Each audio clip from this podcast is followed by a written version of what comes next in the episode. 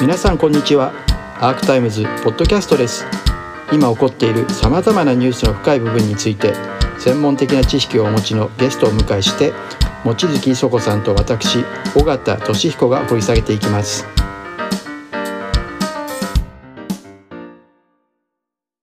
皆さんこんにちは。 Arc Times 尾形聡彦です。今日は財務省の鈴木俊一財務大臣の会見に来ています。つい先ほど終わった会見で鈴木大臣に対して過去最大となった来年度予算規律がなくなっているのではないかということと今検討されている子ども対策少子化対策予算についてその財源をどうするのか赤字国債で賄っていいのかということを聞きましたまずはやり取りをご覧くださいありがとうございます。あの関社の東京新聞から一点お願いします。あの本日政府はあの少子化対策のたたき台をまあ公表する予定で、あのまあ、メニューを見ますと歳出拡大がつながりそうなメニューが並んでますけども、まあ、その一方で財源についてはまだ先送りという形でこれからになると思いますが、改めてそのあのその道筋をどうつけていくか大臣の考えをお願いします。はいあのまあ、道筋については、まあ、あのかねてより、まあ、総理からもですねまた私からもいろいろ発言をさせていただいておりますけれども、まあ、あの子ども政策の強化について、えまあ、あの政府と合わせて党におきましてもさまざまな議論が行われておるところであります。またえ総理も昨日のま新聞社のインタビューで現在の検討状況を説明されたものと承知をしております。あのかねがね、え、お話をしておりますが、政府におきましては、え、本日、子ども政策担当大臣が具体的なたたき台を取りまとめ、総理に報告をして、その後、総理が主導する体制の下で、え、必要な政策強化の内容、予算、財源についてさらに議論を深めて、6月の骨太方針までに将来的な子ども予算倍増に向けた大枠をお示しするというスケジュールで検討が進められているということでございます。でまあ、財源がまあ一つのえ課題になるわけでありますが、えその際、恒久的な施策には恒久的な財源が必要であってえ、子ども政策を強力に進めていくために必要な安定財源につきましてはえ、国民各層の理解を得ながら、社会全体での負担の在り方を含め、幅広く検討を進めていく必要があると、まあ、そのように基本的に考えているところです。ありがとうございます。大臣おはようございます。 Arc Times の尾形です。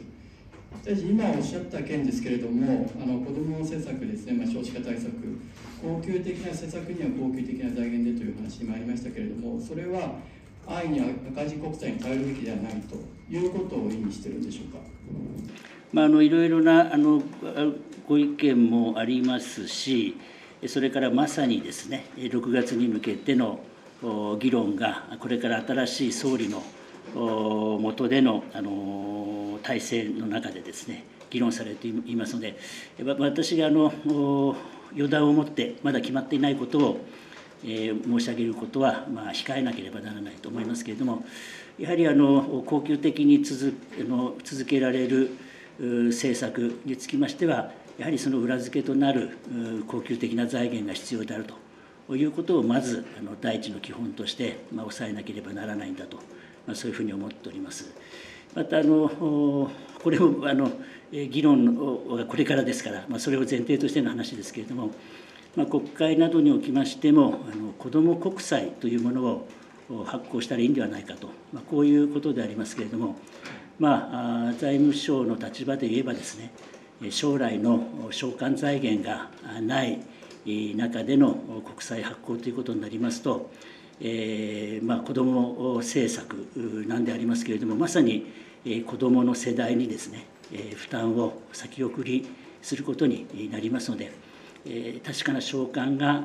ない中での国債発行は、まあ、単なる、えー、特例公債の発行に過ぎないわけでありますのでそこは慎重でなければならないと、まあ、そういうふうに思っていますその償還財源のないあの、まあ、国債発行はすべきないと今子ども国債のことをおっしゃったわけですけれどもそれは今同時におっしゃったそれがそうじゃなくて赤字国債になるとしても同じようにあの赤字国債に安易に頼るべきではないと。まあ、ですから、償還財源があればですね、まあまあ、GX 移行債なんか、まさにあの償還財源を念頭に置きながらの国債発行ですけれども、まあ、そういうものが何かあればですね、またその時の考えだと思います。まあ、今日の時点では、まあ、一般的なことのお答えにとどめさせていただきたいと思います。大臣あの方ですが、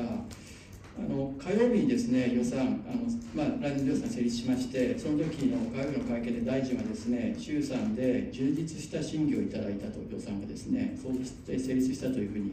おっしゃってたんですけれども実際予算審議を見てるとですね例えば防衛費で岸田首相がほとんど手の内を明かさないという言い方をしてトマホーク400発といったのも、まあ、衆院のですねあの審議の終了直前であったりとか、まあ、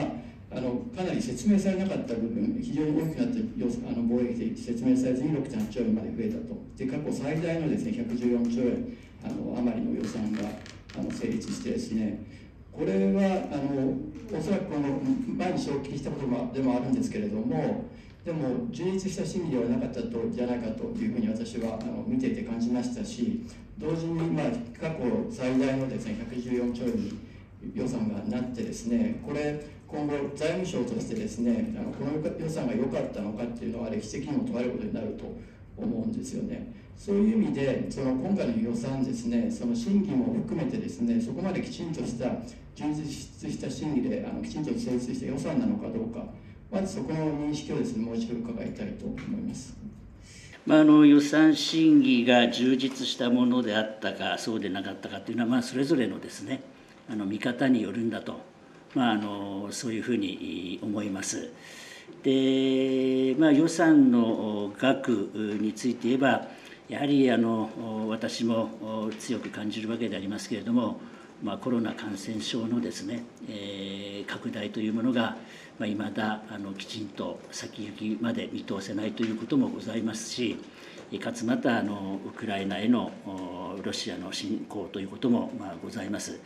まあ、あの近似になくそうした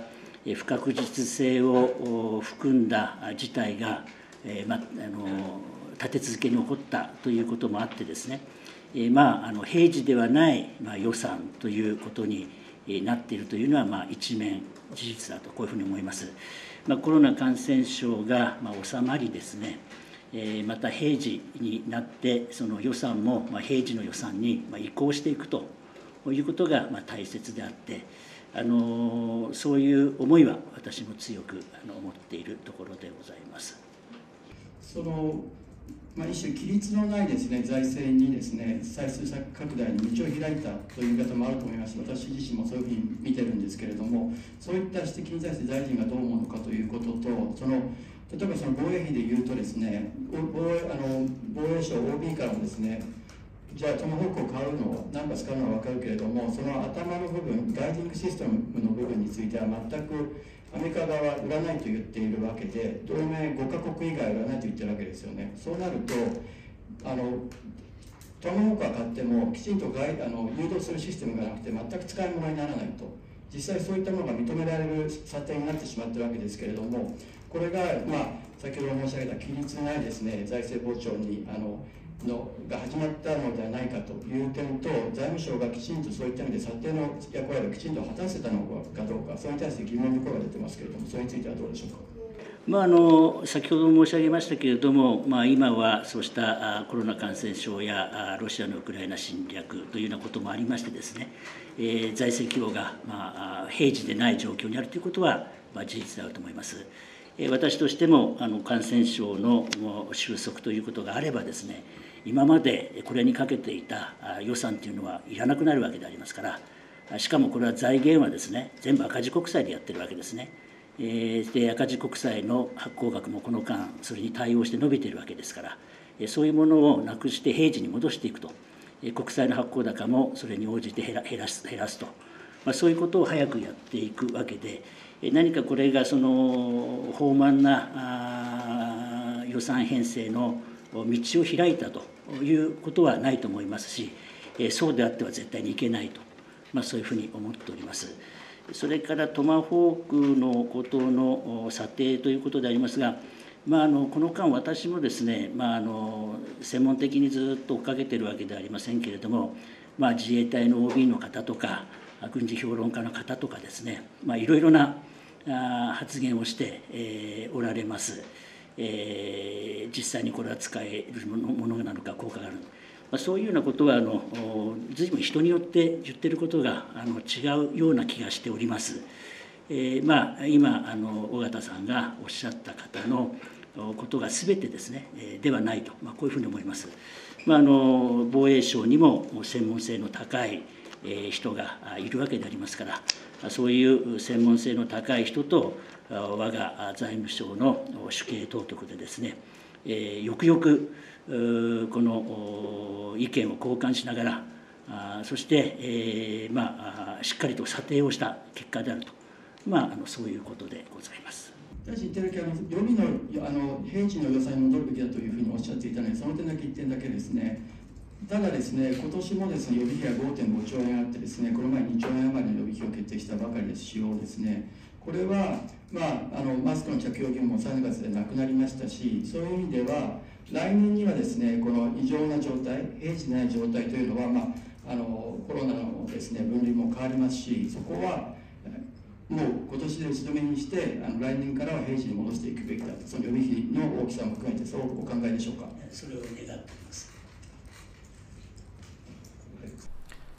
はい。私が鈴木大臣に聞いたのはまずは来年度予算ですね。あのこのもう明日4月からあの執行される予算ですけれども114兆円過去最大になっているわけですね。それがですねやはり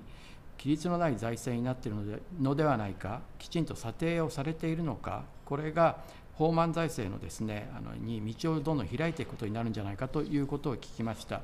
というのは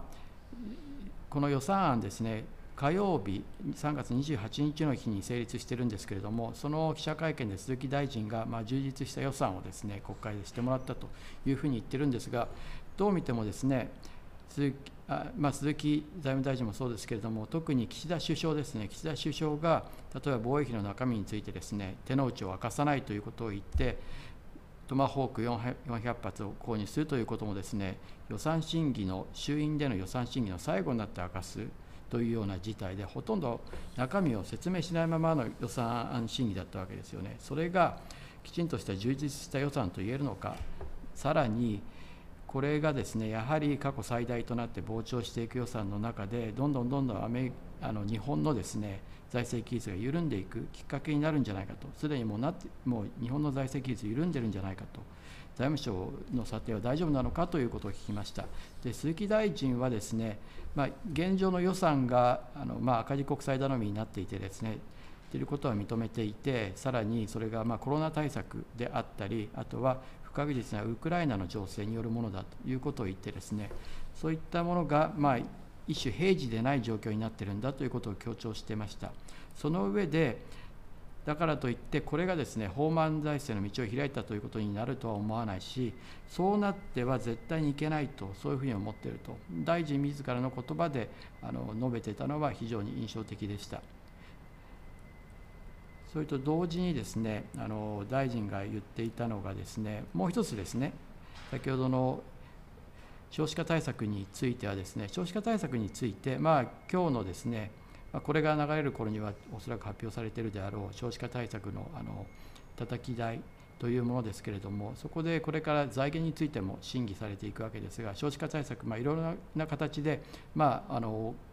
家庭にですねお金が行き届くようにするとかですね子育て支援をするということあのなわけですけれども一方でこれ財源が必要になるわけですよね。その財源をですね結局あの国債にしてですね借金にして子どもの世代にですねどんどんどんどん送っていくというのは結局その子ども世代が相当あの財政的に苦しくなって財政が組めなくなるということが起こり得ると思うんですね。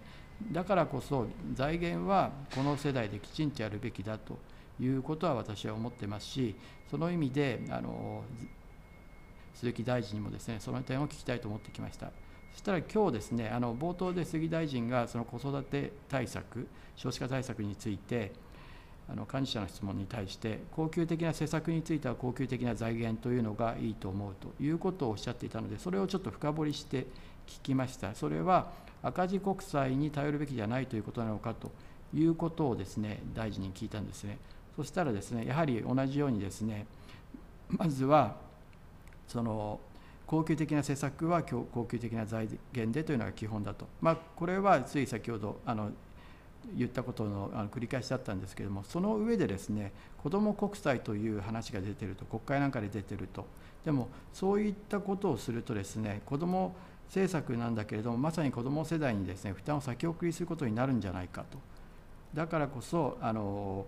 やっぱりそこは慎重でなければいけないということを鈴木大臣は言ったんですね。確かな償還財源がない中での国債発行っていうのは単なる特例公債だからこれ赤字国債という意味なんですけれども特例公債赤字国債の発行に過ぎないくなってしまうと。それは避けるべきだと言っていてですねここはあのかなり鈴木大臣としては踏み込んだなと私は感じました。その上でですねあのやはりこういった予算ですねあのきちんとした裏付けのあるもの。裏付けのある財源が必要だということを杉大臣は言っていてですね、まあ、それは財務省の基本的な姿勢でもあるんですけれども子ども国債のこと私は子ども国債という聞き方をそもそもしなかったんですが財大臣自らがですね少子化対策の財源についてと私が聞いたら子ども国債について言及もされていたのでそこは非常にあの興味深い部分でもありましたし財政当局としてやっぱりそこの責任を果たす必要があると考えているんだなということは分かりました。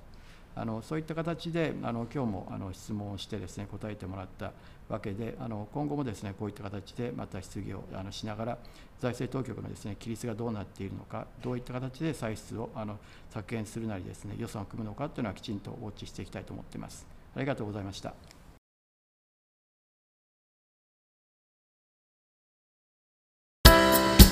アークタイムズポッドキャストお聞きいただきありがとうございます。他にも様々なエピソードがありますのでぜひお聴きください。動画は YouTube 上のアークタイムズチャンネルでご覧になれます。こちらもぜひご活用ください。